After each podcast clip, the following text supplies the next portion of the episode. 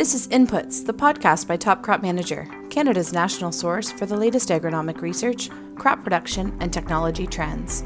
You've tuned in to hear conversations about relevant research, best production practices, and everything in between.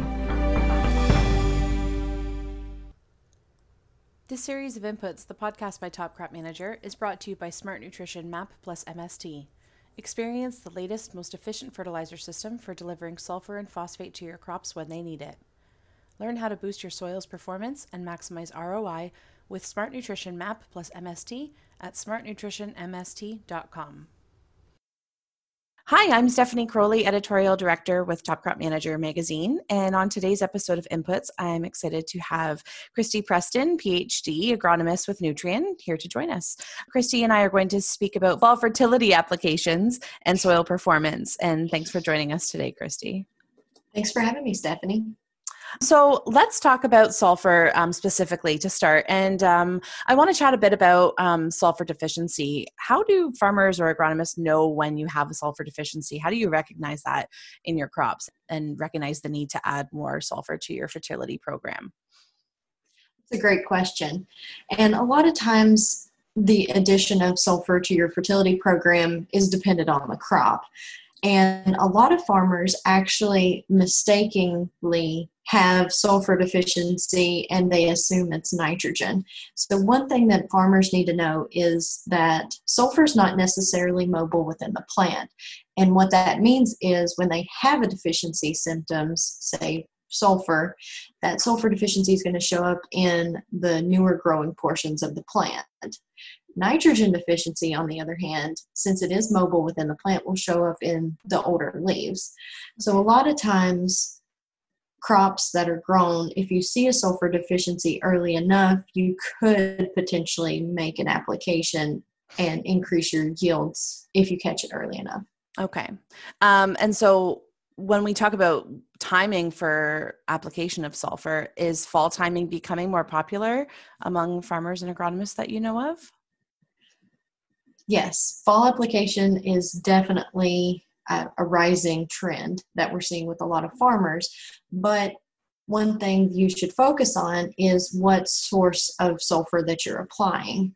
Now, sulfate forms of sulfur in fertilizers, so gypsum or ammonium sulfate, those can easily be leached with a high rainfall event depending on your soil characteristics. If you apply an elemental sulfur form of fertilizer, you're less likely to see the, the leaching or the loss of sulfur, and potentially it can be available next next spring.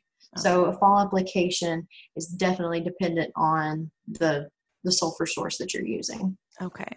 And now, are there risks? Like I know you just mentioned leaching, but are there risks to applying sulfur in the fall? And how do we kind of mitigate these risks and and know that we're in ideal conditions in terms of a fall application?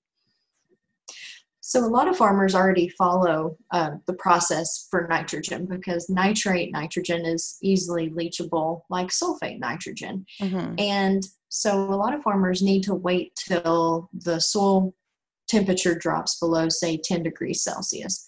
Below that point, the soil microbial activity decreases. That means any process that is microbial driven will kind of it'll slow down. So mm-hmm. elemental sulfur that's applied in the fall has to be oxidized to sulfate before it becomes plant available or becomes subject to leaching. Okay. So anytime we can wait to, for those soil temperatures to decrease, we can potentially decrease our leaching potential. Okay, that's good to know. Which, um, depending on where we are, you know, soil temperature hits below 10 degrees Celsius quite early in the fall, some in some places too. So um, that's a, a, good benchmark to have. I guess it, not necessarily the timing, but more focusing on the temperatures for sure. Yes. Okay. Um, and then, are there advantages to applying both sulfur and phosphorus at the same time as a kind of a blended product um, when we're looking at the plant uptake um, or management in, in terms of your time and your resources?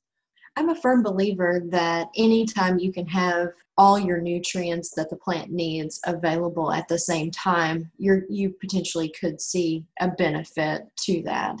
Now, when it comes specifically to sulfur and phosphorus, we, anytime that you can apply two nutrients at the same time, you could potentially save money and increase your ROI because you're not have to make multiple passes over the field. Mm-hmm. So a new product from Nutrien, Smart Nutrition MAP plus MST, carries a high concentration of both sulfur and phosphorus. So when you're applying enough phosphorus to meet your crop needs, you're also applying enough sulfur. Okay. That's great. In terms of plant availability, how do we compare? Um, how do fall applications compare to spring applications? So, some research that we've conducted has shown little to no differences between the fall versus spring applications with a source that includes elemental sulfur. And that's because that could be potentially due to the fact that we're not seeing high sulfate losses in the fall, or we're getting that oxidation of the elemental sulfur. So it's a plant available next spring. Mm-hmm. And we're actually reducing our, our sulfur losses. So okay. either having a product where the versatility of fall versus spring application is could be ideal for a farmer. Mm-hmm. Awesome. Um, and I think you know, again, going back to kind of the time and resource management, we always talk about having you know, and you're ready to get into the fields in the spring, and we're ready to go, and so making sure that you have all of your your fall soil management, you know, already ready and under your belt, it, it probably helps in springtime when it comes to seeding as well. Yes, I, farmers are trying to do so much in the spring, and at the end of the at the end of the day, the most important thing is getting the crop in the ground. Mm-hmm. They don't want to be worrying about if they've got their tillage done, if they've got their fertilizer applied. So anytime we can take a practice away from having to be done in the spring. Now, I'm not saying that spring applications won't work. It's just adding the versatility of a product to be able to apply multiple loca- you know multiple times during the year of that course. is ideal yeah absolutely that's great um, coming from nutrien um, are there recommendations that you have for fall applied fertilizer products that um, combine sulfur and phosphorus um, you know uh, our, we have many listeners and readers in western canada where you know we as i mentioned we have cooler soils earlier and even for longer time um, time periods in the spring as well. Um, so, do you have any recommendations for those conditions? We have actually we have a couple of recommendations.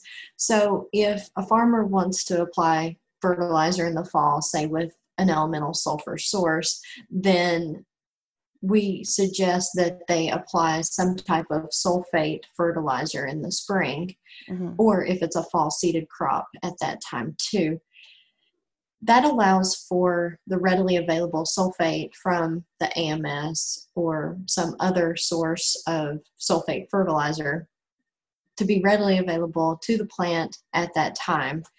But the, say, the sulfur from, say, the MAP plus MST product that we have at Nutrien would be available as soil temperatures warm up. We get those oxidation rates increasing, then then that sulfur can be plant available throughout the growing season. But that's great, Christy. And if farmers or agronomists want more information about um, sulfur or, or fall applications of nutrients, uh, where can they find it? Farmers and agronomists can definitely find more information at smartnutritionmst.com. Okay, that's great. Thank you for joining us on today's interview, Christy. Thank you, Stephanie.